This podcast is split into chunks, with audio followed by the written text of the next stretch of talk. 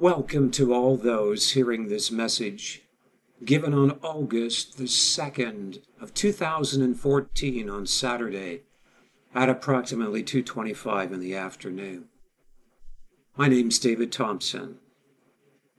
I'm here to share with you where the Holy Spirit has spoken from his word today as I have sought his leading to the right chapter through the casting of lots. Today I received Ephesians chapter 1.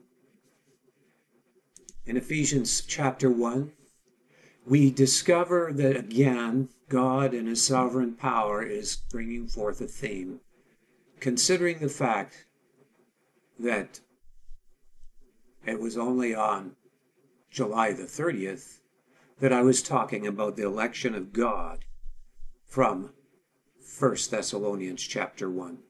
Here again we have a similar theme brought out. But before I get into sharing from this passage of Scripture, I want to read this chapter. Paul, an apostle of Jesus Christ by the will of God, to the saints which are at Ephesus, and to the faithful in Christ Jesus. Grace be to you and peace from God our Father and from the Lord Jesus Christ. Blessed be the God and Father of our Lord Jesus Christ, who hath blessed us with all spiritual blessings in heavenly places in Christ, according as he hath chosen us in him before the foundation of the world, that we should be holy and without blame before him in love. Having predestinated us unto the adoption of children by Jesus Christ to himself according to the good pleasure of his will.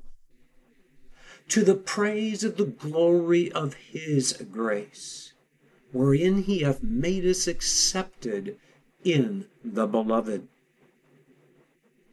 in whom we have redemption through his blood, the forgiveness of sins according to the riches of his grace, wherein he hath abounded toward us in all wisdom and prudence, having made known unto us the mystery of his will, according to his good pleasure which he had purposed in himself.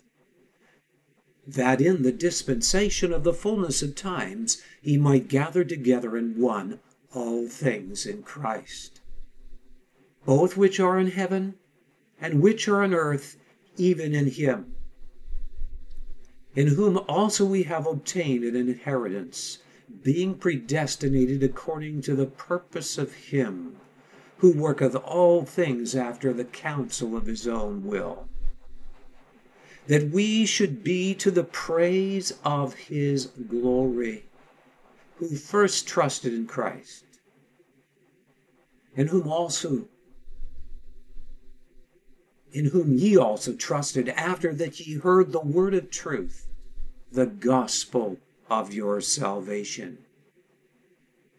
In whom also after that ye believed, ye were sealed with that Holy Spirit of promise, which is the earnest of our inheritance until the redemption of the purchased possession, unto the praise of his glory. Wherefore I also, after I heard of your faith in the Lord Jesus, and love unto all the saints, cease not to give thanks for you, making mention of you in my prayers. That the God of our Lord Jesus Christ, the Father of glory, may give unto you the spirit of wisdom and revelation in the knowledge of him the eyes of your understanding being enlightened, that ye may know what is the hope of his calling, and what the riches of the glory of his inheritance in the saints, and what is the exceeding greatness of his power to usward who believe, according to the working of his mighty power, which he wrought in Christ when he raised him from the dead and set him at his own right hand in the heavenly places. Far above all principality and power and might and dominion, and every name that is named, not only in this world, but also in that which is to come. And hath put all things under his feet, and gave him to be the head over all things to the church, which is his body, the fullness of him that filleth all in all. I find that this passage is so full that I feel very inadequate with just spending a half hour on it with some writing included to be able to share this apart from God's grace being imparted by the Holy Spirit to speak as the oracles of God. And so I trust now, Father and God in heaven, and ask for your grace to speak what you would say to the body of Christ. As I mentioned, we spoke on election, on the election of grace just recently in a message on First Thessalonians, and how Paul mentioned to new believers that were converted that he knew their election of grace and rejoiced over knowing their election of grace. In this passage in Ephesians, the word grace is also emphasized significantly throughout of it. And there's a particular statement that I want to emphasize that is particularly emphasized. And it is the statement or the phrase, if you will, the, to the praise of the glory of his grace. This is first mentioned in verse 6. It is also mentioned in verse 13 that we should be to the praise of his glory who first trusted in Christ. But first, I want to focus on just the first section of this passage, starting from approximately verse 1 to around verse 7 or thereabouts. There is an emphasis on the Father from the very beginning in relation to the Son. It says in verse 2 Grace be to you and peace from God our Father and from the Lord Jesus Christ. So there's the recognition that grace and peace comes from God and from the full expression of God in his government through Jesus Christ in the world. The Son is the full expression of the Father, as mentioned in Hebrews 1 4. The word Son actually means expression. He is the one through which he communicates in the time and space realm to his creation.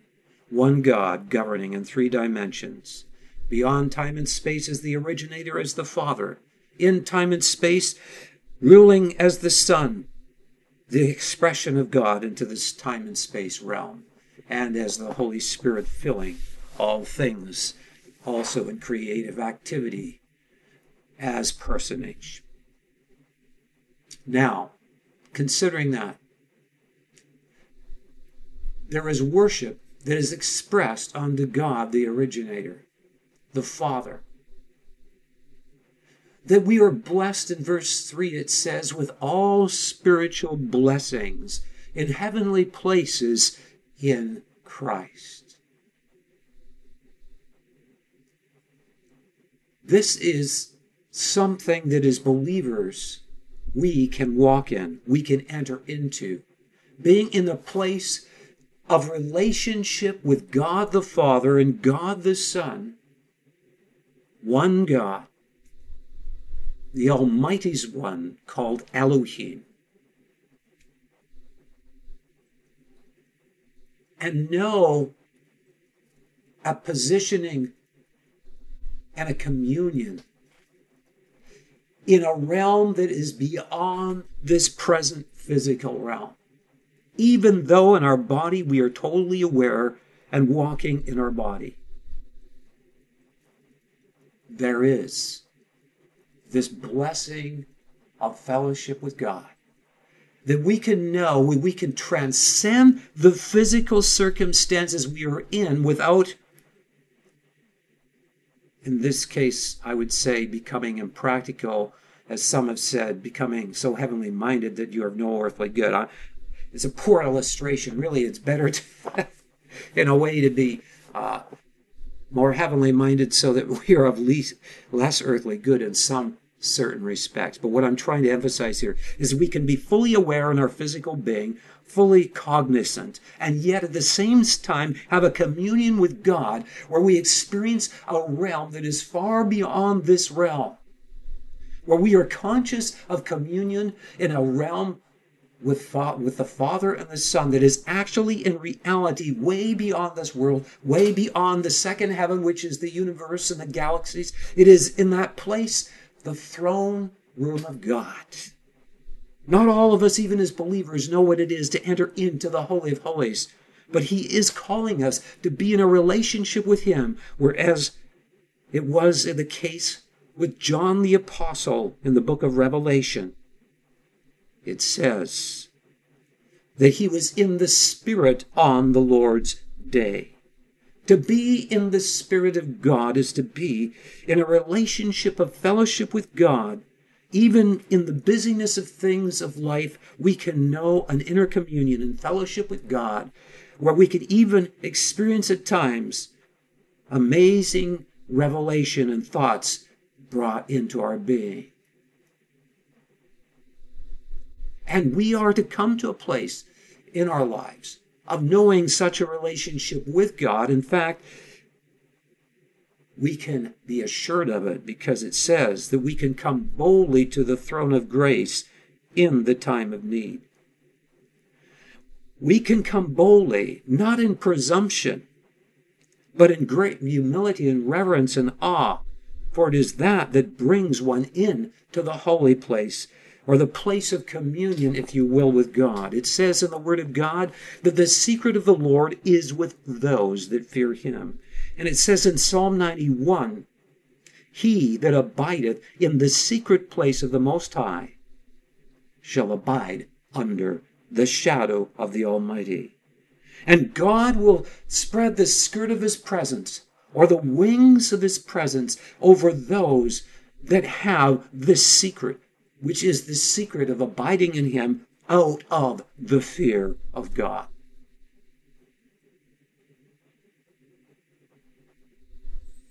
And I will continue to emphasize one verse that even Christ himself is described in Isaiah 33, around verse 5 or 6. It says, The fear of the Lord is his treasure. And it speaks in other passages of Christ in relation to the fear of God, making being in him and causing him to be brought into life and relate to know a, releasing of the grace of God through him. Of course, he is God, but there is always, even in the oneness of God, this amazing, mysterious relationship, which I cannot go into here without getting into a sidetrack of in depth teaching, except to say that there's always in the relationship of one God, a reverence towards the perfection of his love, the integrity of his love that is a blazing fire of judgment against the slightest corruption or anything that is contrary to that quality that always chooses the highest good over any more immediate fulfillment, which is God's love, that caused him to make the ultimate choice in the sacrifice of himself to bring forth a bride. And so the Son loved the Father so much that he was willing to express that appreciation out of the reverence he had for the glory of the Father. That glory being the integrity of his holiness, this flaming fire, that is the foundation for God to spring forth in creativity and expression of his love that is ultimately expressed in the fact that God would humble himself more than you, a mere creature, and suffer more than you, a mere creature, so that you could become reconciled to God and become a corporate bride that he could give as a love offering unto the Father out of appreciation of his reverence for this glory that he reciprocates within himself towards the government of God and origination and transcendence beyond, beyond time and space as the Father. And of course, it is not just the reverence towards the holiness of God, but out of the fact that from that springs forth God's great love that is so great that he becomes a perfect atoning sacrifice to reconcile all things unto himself, it says, whether it be things on earth or things in the heavens. And we don't fully understand these mysteries.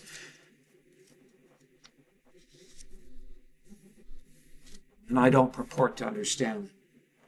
But I know that this passage in Ephesians chapter 1 is bringing forth the ultimate meaning and purpose of this universe and why all things exist and why you exist and of wanting and encouraging you to enter into that destiny that brings ultimate lasting fulfillment that is ever enlarging in creativity and capacity to love, even as God is as He continues to be creative, because this very being is love, which is creative. And so it says here in this passage, according as he hath chosen us in him before the foundation of the world. This was planned even before the world was created. And one could get into great depth here, and I could, on the fall of Adam and Eve and and I've written in my book on all of these things, which is a very in depth book that should be finished, I hope, within this year. It's basically on the fear of God, but it involves all of these things. So God had this all planned because He wanted a corporate bride.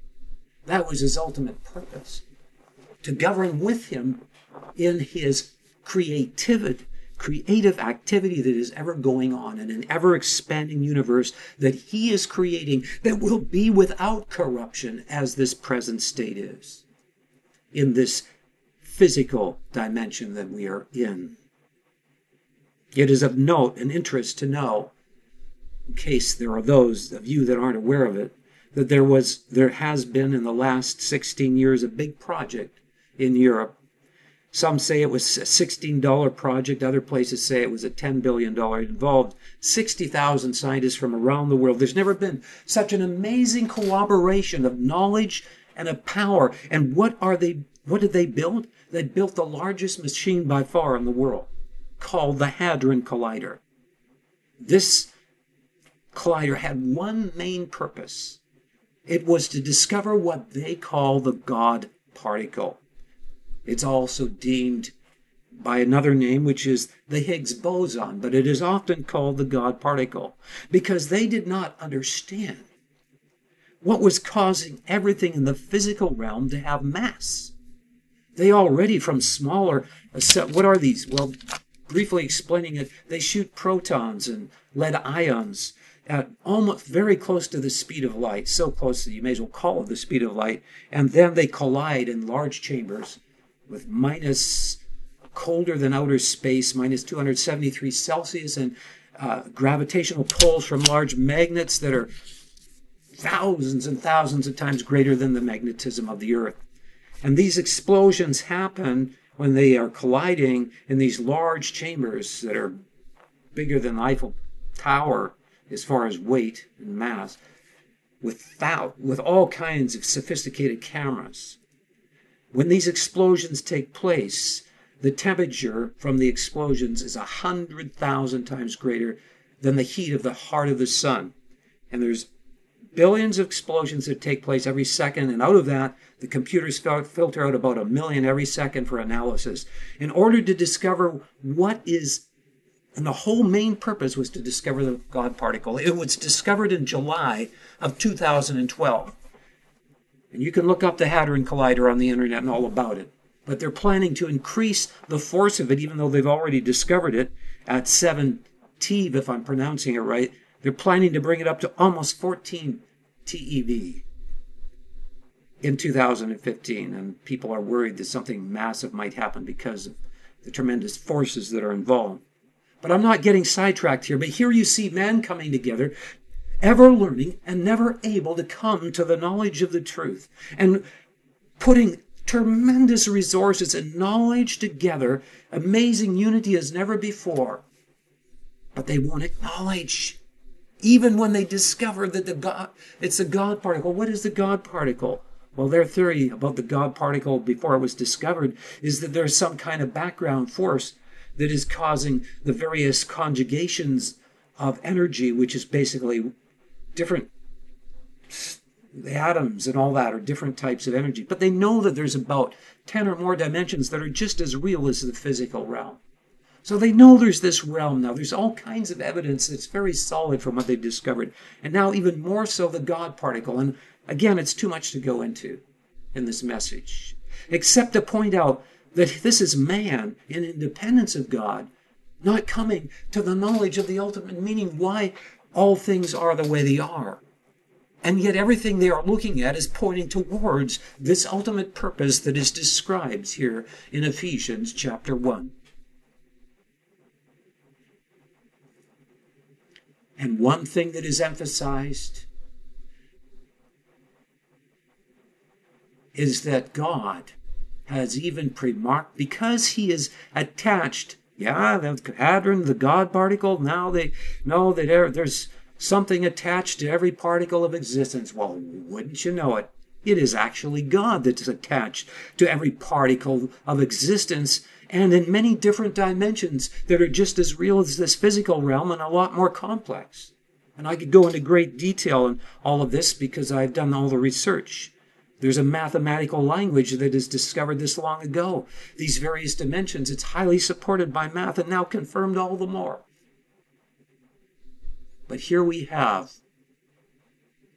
this statement in verse 5 God has predestined us. He has even known and pre-marked our path so that certain things would help happen in our life. In fact, it says in the Word of God, in another passage, as Paul is speaking in the book of Acts, he says this that God has foreknown the boundaries of the nations and has confined them within certain restrictions to corner them to the place where they would turn to God and find the truth. But as I mentioned in my previous message, when I did a greater definition on free will and election, God has allowed all of these things because he's attached every particle of existence and knows everything he can allow things to be pre-marked. He already knows who is going to choose to follow the truth and who isn't. And that doesn't mean that one's free will is negated for it is very clear in the word of god that god is not willing that any should, should perish and that we all have free choice.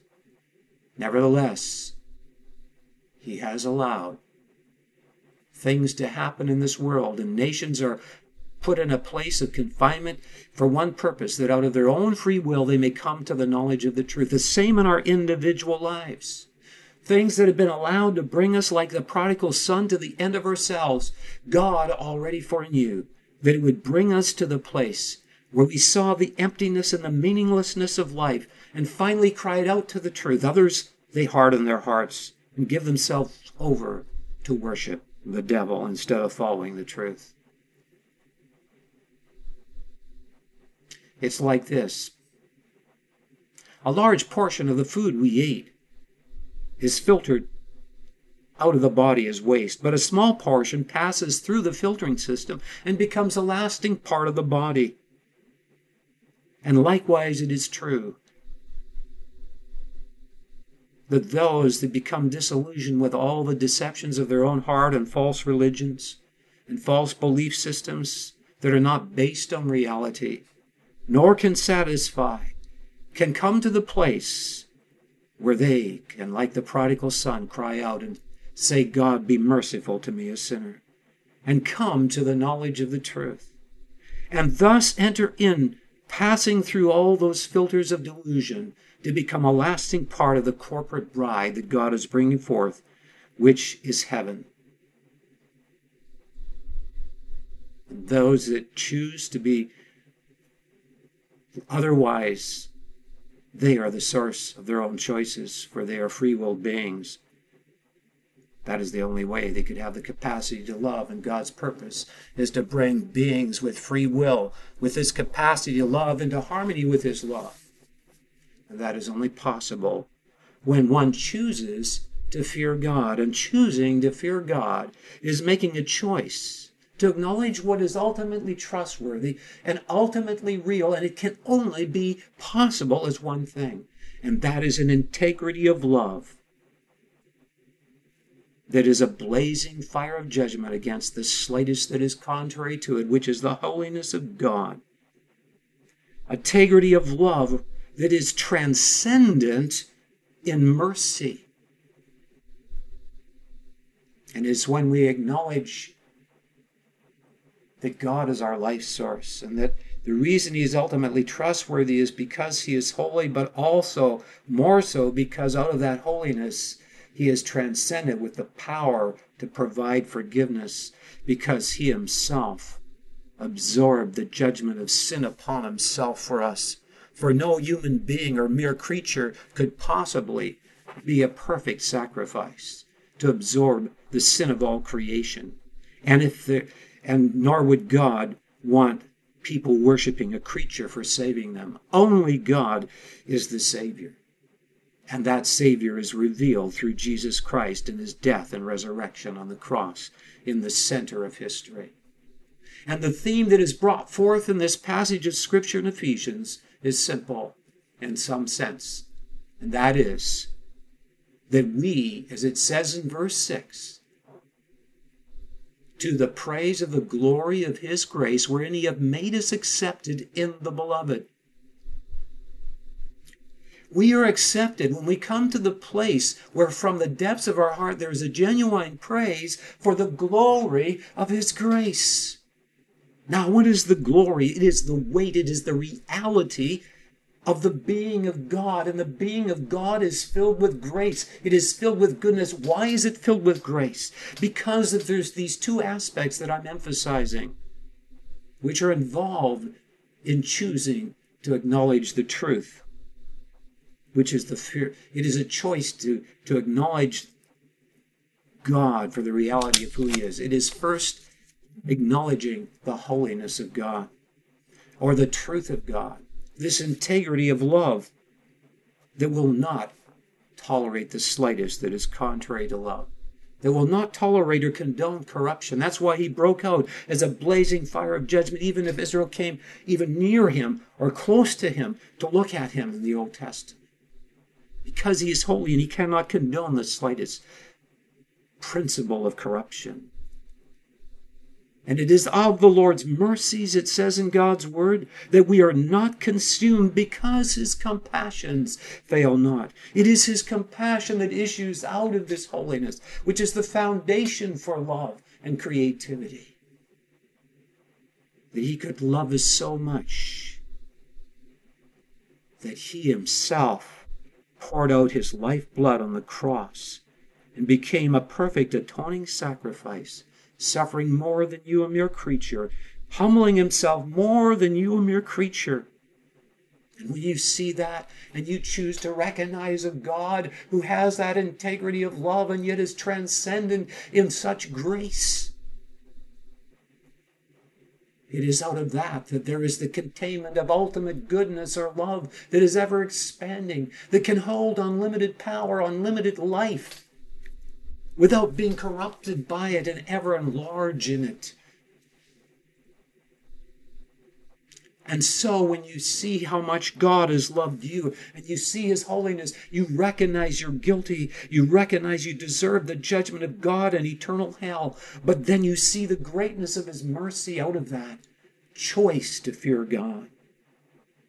And in that, you see the greatness of His love to you personally so that you can be reconciled to God and become part of this corporate bride and ultimate purpose for which all things are created. It is to be part of the government of God that is without corruption. And so You cannot help but be filled with praise and adulation when you see how great God's love is towards you. Yes, there's great glory that comes out of the unmerited favor of God. That is the grace of God. You'll find various passages in both the Old and New Testament that talk about the gospel being the gospel of grace and truth, or holiness and mercy in the pre Christ scriptures is often emphasized. It's both basically saying the same thing. And from the time of Adam until now, there's been one message, and that is that there is only one God, and that this one God has provided a way of forgiveness through himself because he has these two qualities, as it were, the ultimate negative and positive of the universe. The ultimate negative is really a great positive. It is the integrity of God's love and holiness. And the ultimate positive, which is the issuance of God's love in grace, in mercy, to provide destiny and purpose to creation. And if he couldn't provide that because he couldn't assure mercy and forgiveness, he would have created a creation that is imperfect, which would imply that he is. That's why you can know that any false religion that emphasizes one God that is holy, but a God that cannot assure mercy and destiny, is a deception and a counterfeit that originated in Cain, who became bitter and alienated and wrong, and received a wrong perception of God because of the consequences of the curse that he was offended at, and lost sight of the goodness of God that God must require consequence in this universe that goes out of free choice against his will. Instead of dwelling on the consequences of holiness, we ought to dwell on the ultimate purpose behind those consequences, which is to corner us to the recognition of the fact that the holiness of God is transcendent to issue forth in unmerited favor or grace, mercy, because God loved you so much that he died on the cross. It physically tasted death for your sins and conquered it. I'm not here to go into an in depth and all about that, except to say that God didn't, he was always one with the Father. Even on the cross, he trusted the Father and entrusted his Spirit to him, even though he experienced that judgment. of separation. He was still in that separation, linked to God, for he is God. And so, in this passage of Scripture, and I forgot to look at the time, but I'll continue. It says that we are accepted in the beloved because we come to the place of a genuine praise in our heart of the glory of His grace. This is the evidence of true conversion. True conversion, belief, the word believe in the Greek, is not a mere intellectual assent. It actually means persuasion. It means moral persuasion. In other words, it's saying here, after trusting in the gospel of salvation, there is a belief which is basically a persuasion that results in confession and possession. And I will go into that in a minute here. It's just a little further down here in this passage. In whom we have redemption through his blood, the forgiveness of sins, according to the riches of his grace, verse 7, wherein he abounded toward us in all wisdom, which is the right application of what we know, and prudence. Prudence basically has a, a different understanding, more or less, and it is this it is intellectual or moral insight. It's also strongly emphasizes mental action or activity. So it's an acknowledging, even mentally,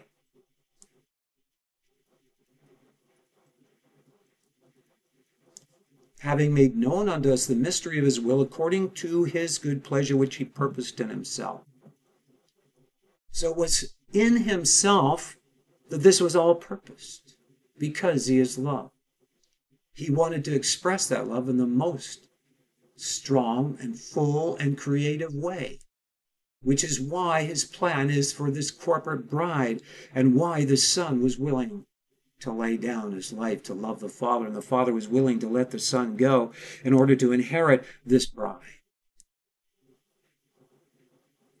And so it's emphasized this ultimate purpose of creation in verse 10 that in the dispensation of the fullness of times he might gather together in one all things in Christ, both which are in heaven and which are on earth, even in him. That is God's ultimate purpose is that there is such a harmony and unity of his creation with him, and particularly of the saints and of those here that are being redeemed in this world from every tribe and nation and background, making a beautiful display of unity. And it describes this in another passage of Scripture where it says that his intention is to display to all principalities and power the manifold wisdom of God. Yeah, the wisdom to make this beautiful mosaic of such uniqueness and individuality, and yet with such incredible love and unity, as described in the New Jerusalem, which I won't go into here.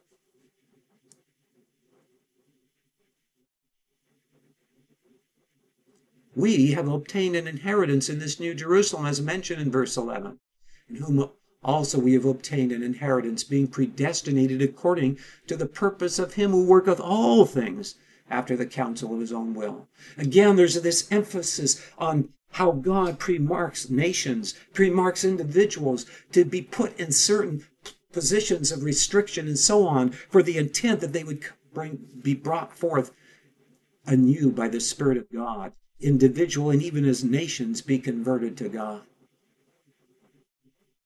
That's God's intention. And so it emphasizes again in verse 12 that we should be to the praise of his glory. It says corporately, we should be to the praise of his glory who first trusted in Christ. Remember, I mentioned, okay, you got the first statement who first trusted in Christ. And whom also he trusted after that ye heard the word of truth. You see, it's when you hear or you see the evidence through creation, which is another form of hearing.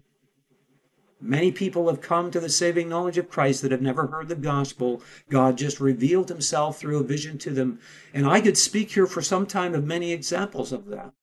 I have read of them. There's been different ones that have been converted that way. In the Indonesian revival, there was a savage tribe that had never heard of the gospel. And yet, they inquired of God and ended up coming to the knowledge of God, and then they came later on with Bibles and so on. I mean, I could talk for a long time here. You can look in the book Eternity in Their Hearts of another situation that is an example of predestination of a whole tribe, a large tribe. Now, I forgot the exact name of the tribe. I think it might have been the Karen tribe, I'm not sure. It's in northern India. But this tribe had their own, they were a headhunting tribe and they had their own prophets. And they would prophesy. And they prophesied for probably centuries about how they fell from the one true God, but that there would come a man with white skin that would bring the lost book of God to them. And one day, one of their prophets got up and said, The time has come. The man with the white skin has arrived, and we must go and meet him. They'd never seen a person with white skin before. But they saddled, they, they, they followed one of their donkeys and let the donkey lead them. And the donkey came into the city and went into a compound and stood at the well. And then there was a man inside the well digging the well, and he came out. And when he came out, he had white skin, and they were shocked and they were overwhelmed. Do you have the book of God? They said. And he said, Yes. Basically, that's in essence what he said. And they said, You must come immediately and tell us all about this book. For we have been waiting for centuries and centuries to hear about this message of being brought back to the one true God. This is a headhunting tribe. This is a true account I am telling you. You can look it up on the internet. You can go to the book and see all about it. They got the photos and everything. Multitudes and multitudes of these people from this headhunting tribe were converted to Christ in droves. And so here is an example of predestination and of a whole tribe being confined because of their sin and suffering the consequences of coming to the point where finally they are open to be receptive to the good news of the gospel and to find their destiny in God.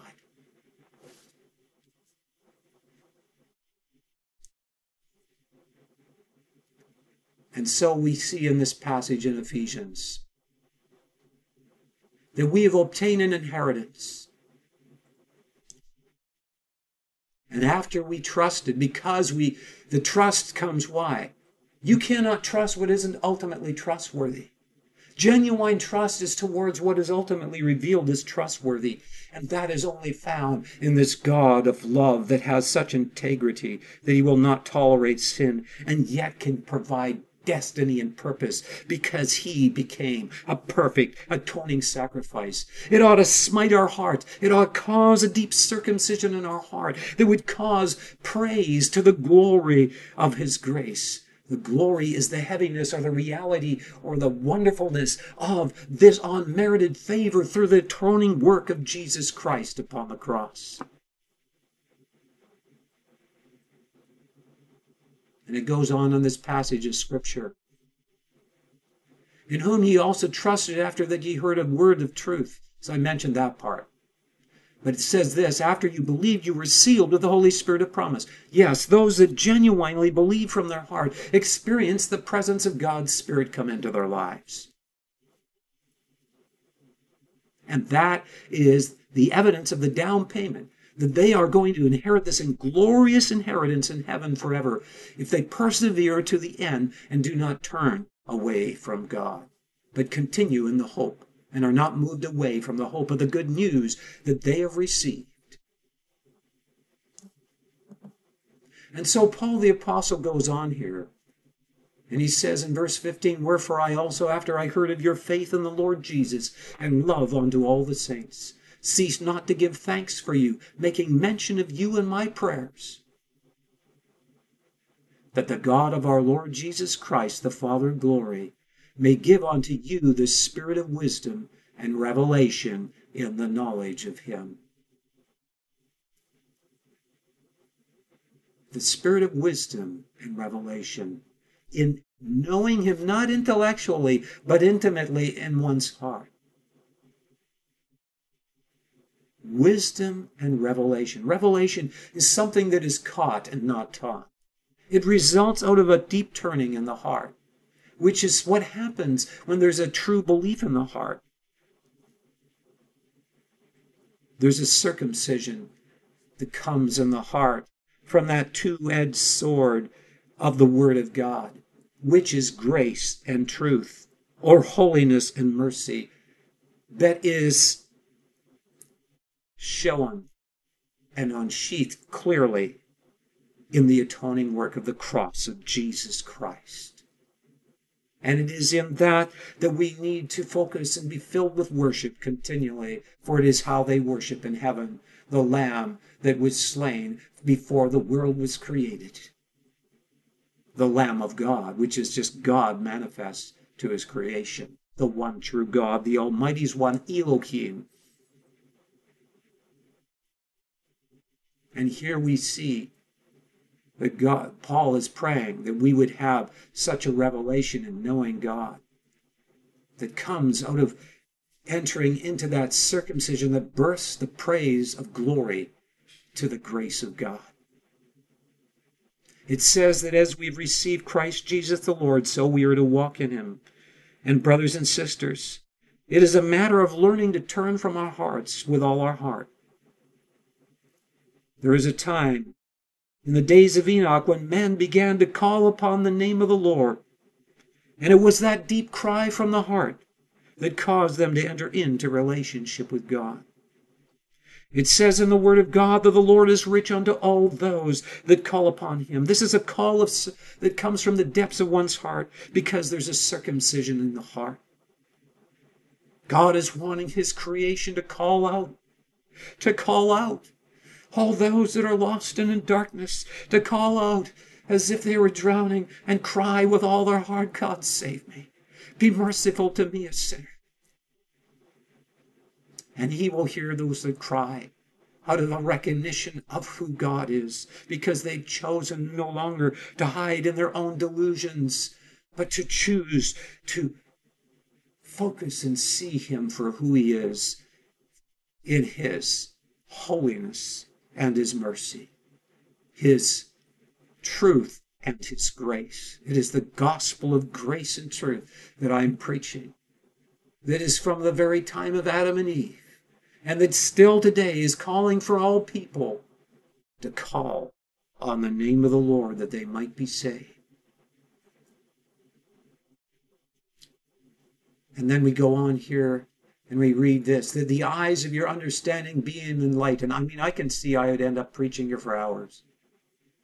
That ye may know what is the hope of his calling.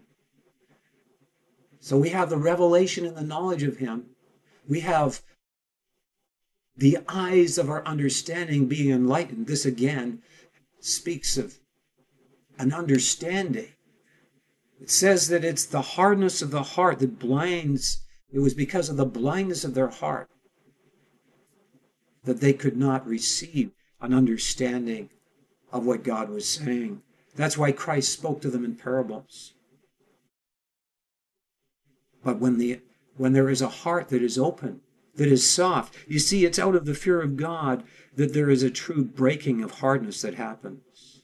It is a choice to focus on who God is that involves a turning of the heart, that involves spending quality time in prayer, seeking Him. It doesn't just come from some act, it comes from a hunger to give up things we want to do on our own agenda and set aside significant time to seek Him in prayer each day and in the Word of God each day and to wait on Him, to, to curb our own tendencies of self initiation, to mutter things before God and just be in awe of who He is, and wait until there is a distilling in our being.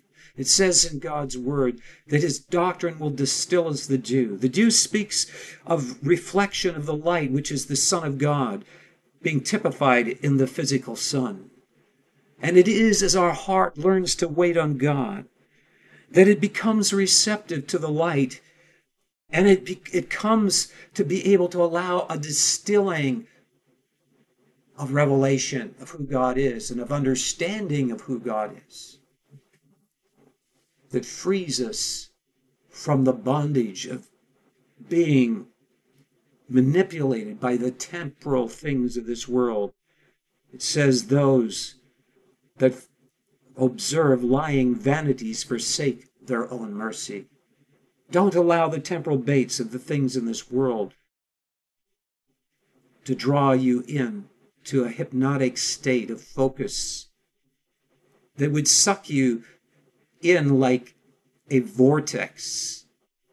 The closer you get, the harder it is to pull out of the lusts of the flesh. How do you conquer that? You conquer it by an opposite focus, which is setting your mind on the Spirit of God your heart on the Spirit of God and choosing to recognize the greatness of His love and that He can satisfy far more than these things that are a lie, lying vanity that would say they can satisfy when they cannot. They will leave you more empty and more grasping like a black hole in outer space with a corruption in your being that is destructive, that if you do not repent of, will drag you in a direction of total torment forever apart from God because of rejecting His love.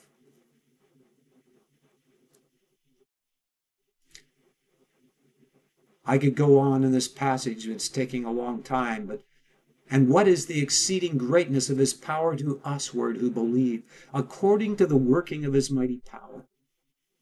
God wants to reveal the exceeding greatness of his power the power that raised Christ from the dead, as it says in verse 20, and caused him to conquer all things and to be above all things because he is God.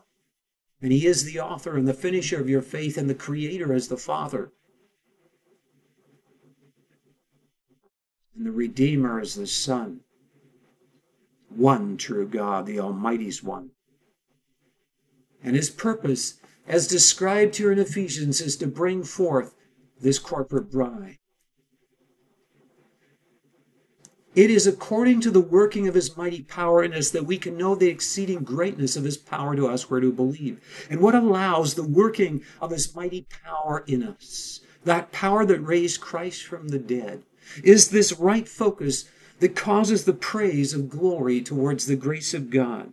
It is a focus that is first on God and secondly sees one another out of the love of God instead of the, those things that are not perfected in one another and has a mind that is like the mind of Christ, that instead of judging the imperfections in one another, gets down and wants to wash the other person's feet with the Word of God. And even if they are offensive and do wrong to us, to initiate reconciliation by admitting our faults to them. It says in the Word of God that we are to share one another's faults and pray for one another that we may be healed. And the reason many of us are not healed is because we haven't firstly discerned the greatness of God's love out of the fear of God, to have been able to discern thereby that same sense of God's image in one another that is transcending over the weaknesses and faults, that motivates us out of love to have the attitude of Christ towards his creation, to humble himself more than the weaker in order to bring the weaker forth. There is a verse in the Song of Solomon says, We have a sister that has no breasts, but we will build around her beautiful pillars. And so it is that God is bringing forth his bride. And he's calling us to be those that raise up the valleys. And if there are those that are proud, if we sense we are proud, to humble ourselves to make the crooked places straight and the rough places smooth, so that no longer in our meetings are we conscious of the leader more than Christ who's walking in our midst, or of one another, whether we're a valley or a mountain. But we come to the place where Christ is all in all, where there's neither male nor female, because the love of God is shed abroad on our hearts by the Holy Ghost, and causing God to be able to fill those living stones with the habitation of His presence, that we would be one, so that we are in His name, so that whatever we pray, we have the answer. And there is no longer weakly and sickly people among us because of unforgiveness and wrong judgment out of hate towards one another. God is calling his church to repent of being denominational, to repent of being judgmental, to start the meetings in humility on their faces before God, and allow him to bring forth his government. I could talk for so much longer, but time is going on. May this that I've shared impact you by the Spirit of God. It says we are to give God no rest until He causes Jerusalem to go forth as a torch that burns. And it's the Jerusalem in your community and in your city and in your nation that you need burden for first that we would establish a beachhead of prayer and of unity around Christ the head that would swallow up the judgments and the divisions and cause holiness and purity that God could come back for a corporate bride. And you could conquer your community and nation and reap that harvest because the time is urgent and the hour is late. And God's purpose is to do a fast work of bringing forth his corporate bride. As truly as I live, says the Lord, all the earth shall be filled with the glory of the Lord, as the waters cover the sea. Will you be partaker of this wonderful inheritance of the saints in light, in the light of God's love and of his presence of glory? God bless you all. Thank you for listening.